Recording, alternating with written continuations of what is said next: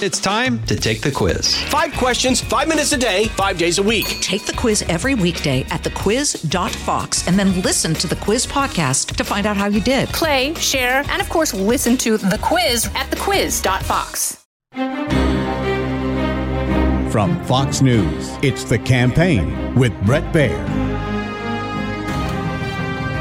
Over the weekend, the Washington Post obtained audio from a call between President Trump and Georgia's top election official, Secretary of State Brad Raffensperger, where the president told Raffensperger, All I want to do is this I just want to find 11,780 votes.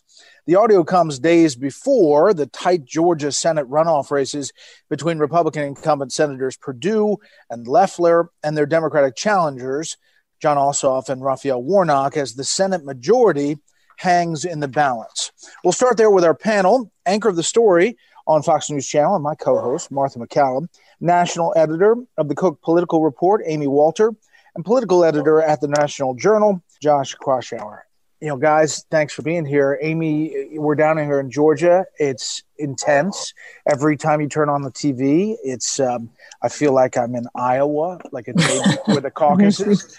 Um, but it really just depends on Republicans and disaffected Republicans who really are mad about November 3rd and whether they turn out Tuesday.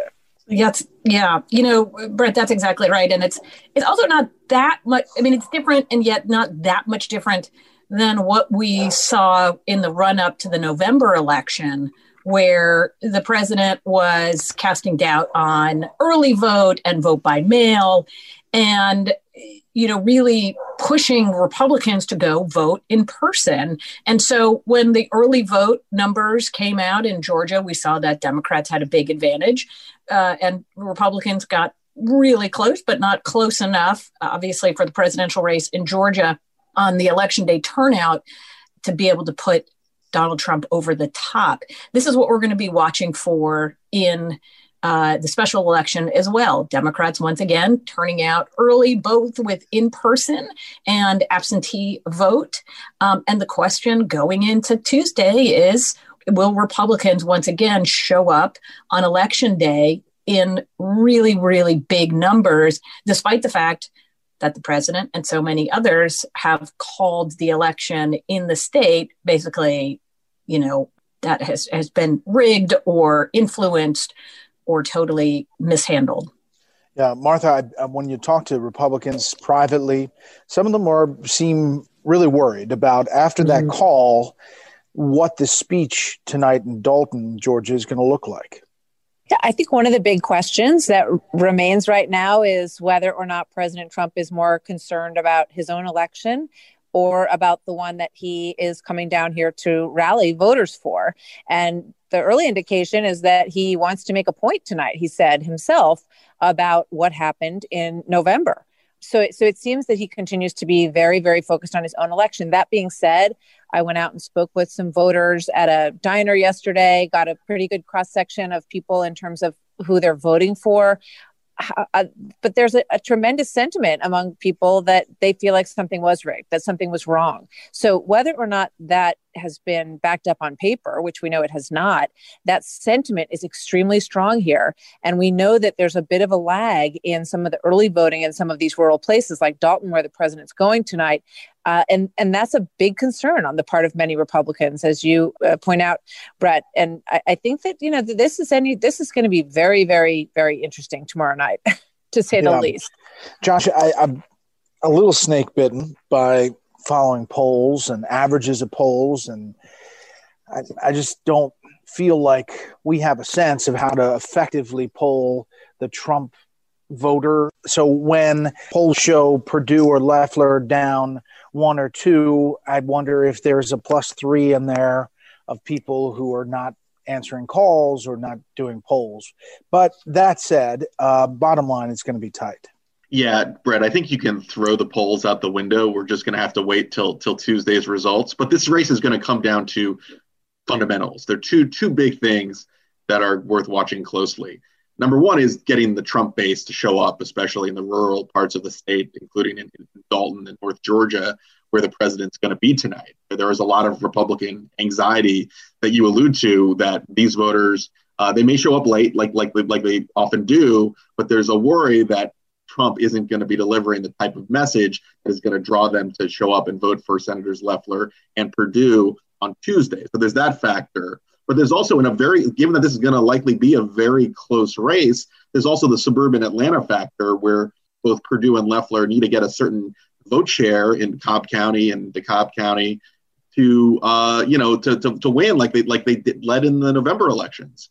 And you know, the, the challenge that Republicans face is that the more close to Trump that they connect themselves to, the bigger risk they have in alienating some of these wealthy suburban voters who usually vote Republican but are much more on the fence in this election. So they really have to thread a needle, and it's not a very easy one. And the president is not making it easy. No, in fact, he's made it tougher for both of these candidates a number of different times, different ways, threatening not to sign the stimulus uh, and the government funding, signing it, and then calling for more stimulus, and then vetoing the NDAA. All of those things complicated this race from the Republican candidate's perspective. But um, Amy, you know, when you look at this this challenge by senators like Cruz and Hawley and this commission they want to set up in ten days, I, I think if you ask any of them, they're, in reality they do not believe anything is going to change as far as changing that Joe Biden is going to be the next president.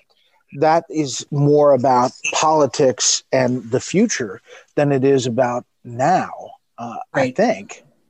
It absolutely does seem that way. And I, I've heard senators actually articulate that, that this isn't about overturning the election itself, but it is certainly casting doubt on the integrity of the election, regardless of where this goes from here and whether a commission is set up or whatever else they're suggesting.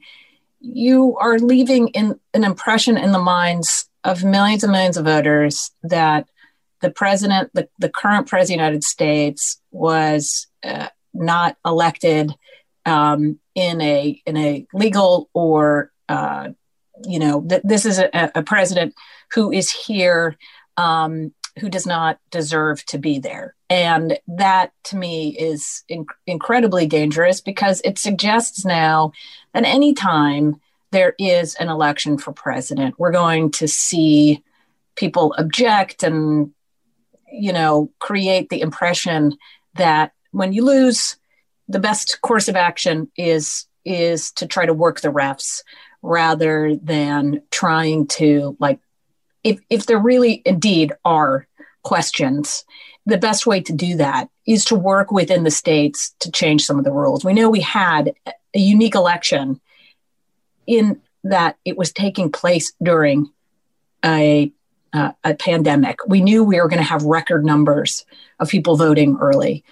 The secretaries of state and the state election officials in those states were working really hard to try to make this work pretty seamlessly. And given everything that happened, given that we had record turnout, it is pretty remarkable how smoothly things went. And we've seen through all of the recounts that have gone on in places like Georgia and Wisconsin that indeed it did work very well. There were not undercounts or overcounts or problems. So uh, the system itself still works quite well. But the fact is, if we have both sides then simply digging in and saying, and in this case, it's Republicans digging in and saying that we should cast doubt on these states and their electoral results, I sure don't think that bodes very well for the idea of the two parties working together to get anything done. Yeah. Well, speaking of that, I mean, working together, Martha, this Senate race is going to decide who controls the Senate. Do people, I think, have a grasp of what that looks like in, in both ways? You know, how Washington works with Chuck Schumer as the head of the Senate or Mitch McConnell when it comes to a Biden administration? Do you think there's a grasp of that? Do we even have a sense of it, uh, considering how tight it's going to be for either party? Well, I think that that has been the framework of both campaigns in a big way, with the Republicans threatening that we will sort of dissolve into a socialist nation if if Loeffler and Perdue do not win. Uh, on the other side, you have you know the desire to sort of protect the Biden agenda. Um, while Republicans claim that that will lead to something that would be very extremist and radical, as we've heard over and over during the course of this campaign. But there's no doubt that having all three houses will put Joe Biden in an interesting situation where he will get a lot of pressure from his progressive wing to push through a lot of agenda that perhaps he is not that comfortable with. Whether or not he'll succumb to that is another story, but it definitely puts him in a more challenging perspective. I mean, I remember right after the November election, we talked about the fact that perhaps for Joe Biden, the best outcome would be to not get the Senate to sort of provide that buffer uh, from some of the more extreme agenda that has been presented by his party. So I think that it will take shape in an interesting way. Of course, a lot of focus would fall on people like Joe Manchin, uh, who has said that he would not vote in favor of the filibuster. He said that in an interview with you, Brad, of course. So I think that the way that it lays out kind of remains to be seen in the days after this election, but it's going to be a game changer and, and a game changer for Georgia and for the political scene going forward in places like Arizona and Georgia when you start to put these states perhaps in different columns, if indeed this does go the Democrats' way here. That's a big point there. I mean, Georgia and Arizona would potentially have um, Republican governors, but two senators each who are Democrats if uh, Georgia Democrats pull this off on Tuesday night. Josh, what about that negotiating power in the Senate either way? Who controls the chamber? Well, the Georgia and Arizona lessons are going to be on the minds of Republican senators, especially those up for reelection in a couple years. I mean, the, the fundamental battle in the future in the Republican Party is going to be those who remain loyal to, to the president, the former president, even out of office, and those who tend more to the, the, the general electorate and, and have uh, designs to win their own reelections in tougher states. And the fact that you do have two Democratic senators in Arizona, and if Republicans lose the runoffs in Georgia, you'd have two two Democrats in Georgia. That would be uh, really uh, striking to the heart of McConnell's uh, 2021 strategy. Um, he's going to be looking at senators up for reelection in Wisconsin, in Pennsylvania, in North Carolina, um, Arizona, and Georgia as well in two years. And, and if he wants to regain power, he's going to have to not just pay attention to the Trump side of the electorate, on the Republican side, but he's going to have to think more about the, the broader electorate and, and where it's headed. And uh, that's going to be the big tension within the Republican Party going forward. Those that are playing to the base and those who want to win elections uh, in, in a general election going forward. Guys, let's hold it right there. We'll continue after this. Hey, folks, it's your man, Keyshawn Johnson, here to talk about Angie, formerly known as Angie's List, your go to home services. Marketplace for getting all your jobs done well. Now you might be wondering, what exactly is Angie? Well, let me tell you, it's the nation's largest home services marketplace, connecting over 150 million homeowners with skilled professionals to tackle any project, big or small. As a homeowner myself, I always have things I want to work on for my house, whether it's general home renovations or fun projects like putting in a pool. With over 200,000 pros in their network, Angie makes it a breeze to research, compare, and hire pros, ensuring every job is done well. Whether you're fixing a leaky faucet or planning a full kitchen renovation, Angie's got your back. And get this, folks. Angie's pros aren't just any old contractors. They're your neighbors, often running small businesses right in your community. Plus, they've been rated and reviewed by others in your area. So you know you're getting quality service. So why stress over home projects when you can turn to Angie? From finding the best price to scheduling a pro at your convenience, Angie's got you covered every step of the way. So get started today at Angie.com. That's Angie.com or download the app today to get started on getting all your jobs done. That's Angie, your trusted ally in home services. Amy, but what we do know is that if they win these two seats, it does change uh, some of it. Whether the filibuster is killed or not, you could imagine a Biden administration with a pretty aggressive tax strategy that they can get through with reconciliation. In other words, 50 plus one. We saw Obamacare pass uh, with that. Uh, so there are big sweeping things that can happen that could not happen if Republicans uh, controlled the chamber. Well, that's true. And I do think that this discussion has been really important to, to realize that there still are some Democrats there who would be wary not just of changing things like the filibuster rule, like Joe Manchin, But you also have um, some of those Democrats who are up in 2022, including Mark Kelly from Arizona, who is going to be concerned about taking big sweeping votes, knowing that he won by a very narrow margin, as did um, the state's other Democratic Senator, Kyrsten Sinema. If Democrats win the Georgia races, that seat is also up in 2022. So both of those states will have a chance to sort of weigh in on how they feel about the the Democratic control of all three branches, and this is why you know I, I, don't think Democrats would say this out loud, nor would the Biden administration like this. But if you're thinking about just the midterm elections, it's probably better for Democrats not to have control of the Senate because we know that you know, especially in recent years, as you pointed out, Bret, whether it was Obamacare in 2010 or whether it was in 1994, where um, the the Clinton White House had control of all branches of government and they obviously got wiped out in that midterm election. It's just really dangerous to have all three branches going into a midterm election. And, and you have on top of that redistricting and Democrats having a very narrow ma- margin in the House. So that's sort of this balancing act for Biden, right? If he has all three branches, what can he get done? Um, that's not going to put the possibility for getting other stuff done in this second half of the first term because he could lose Congress.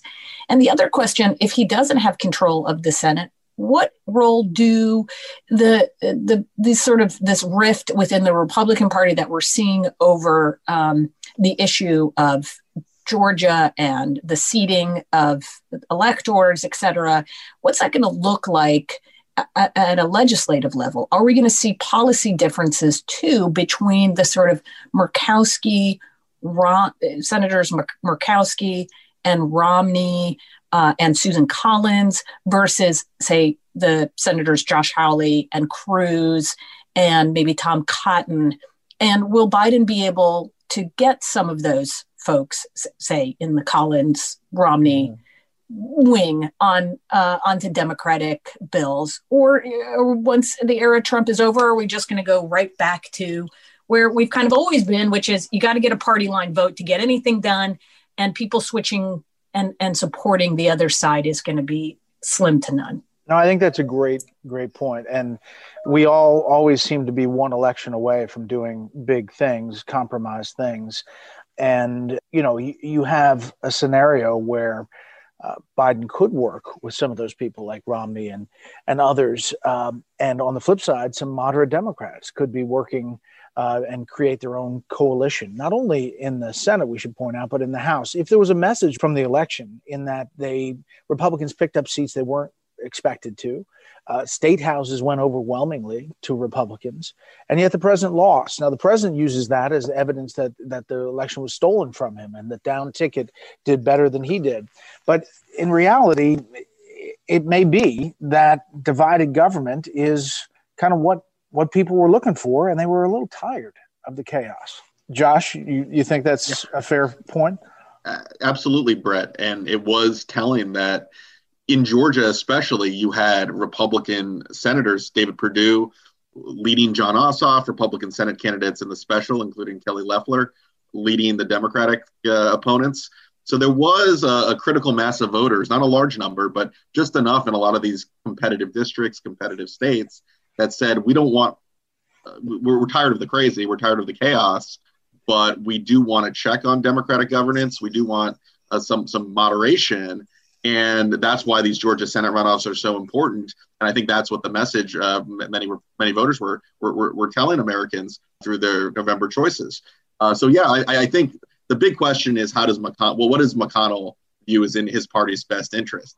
Is it in his interest to allow some of his more moderate members to work with the Biden administration? Does that give the Republican Party a better brand going into the midterms, or does uh, does being the opposition leader and showing that he's a bulwark against the liberalism. Is that is that a stronger message to get the base energized? I think a lot is going to be determined on what Biden, what Biden's agenda is, and how how far to the left he ends up trying to govern.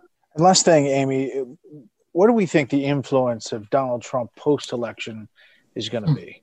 I mean, do we have a sense yet? I mean, I mean, it seems like we're going into a a dangerous time here ahead of the January 20th, and we don't know what January 6th is going to look like. Um, but how the dismount happens, does that affect how much power he has politically after he leaves? All right.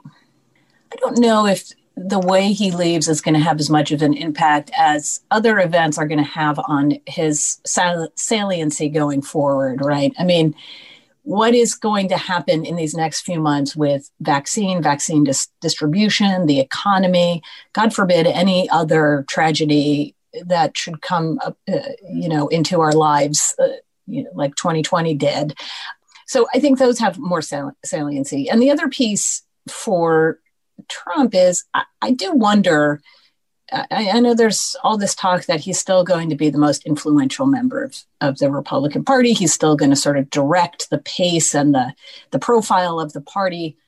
But once you're no longer in the White House, once his Twitter feed no longer gets 24 7 coverage, it doesn't lead the news anymore. He's no longer the most powerful person on the planet. Um, I don't know that that influence stays as significant. And that you know does he really want to spend his time weighing in on house primaries when he was once the leader of the free world? I don't know if that's going to hold as much interest. It does now what he's doing with the senate runoff in part because as we started this conversation by saying in part because it it reflects on him um, it, as much as it does on who controls the senate. So we'll see. Um, I I do think he will still have an influence. I just don't know if it's going to be as profound and as long standing as as some think it will be.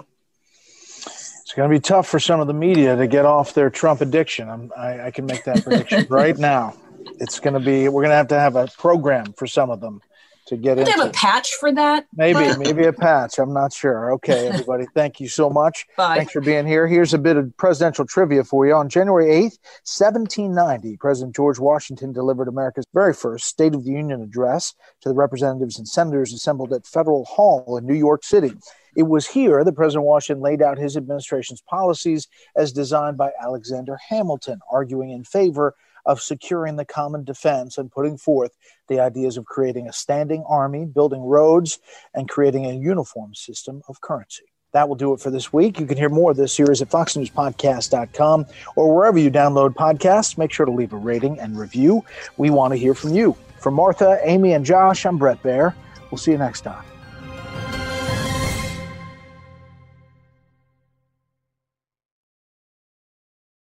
From the Fox News Podcasts Network. I'm Janice Dean, Fox News senior meteorologist. Be sure to subscribe to the Janice Dean podcast at foxnewspodcast.com or wherever you listen to your podcasts. And don't forget to spread the sunshine.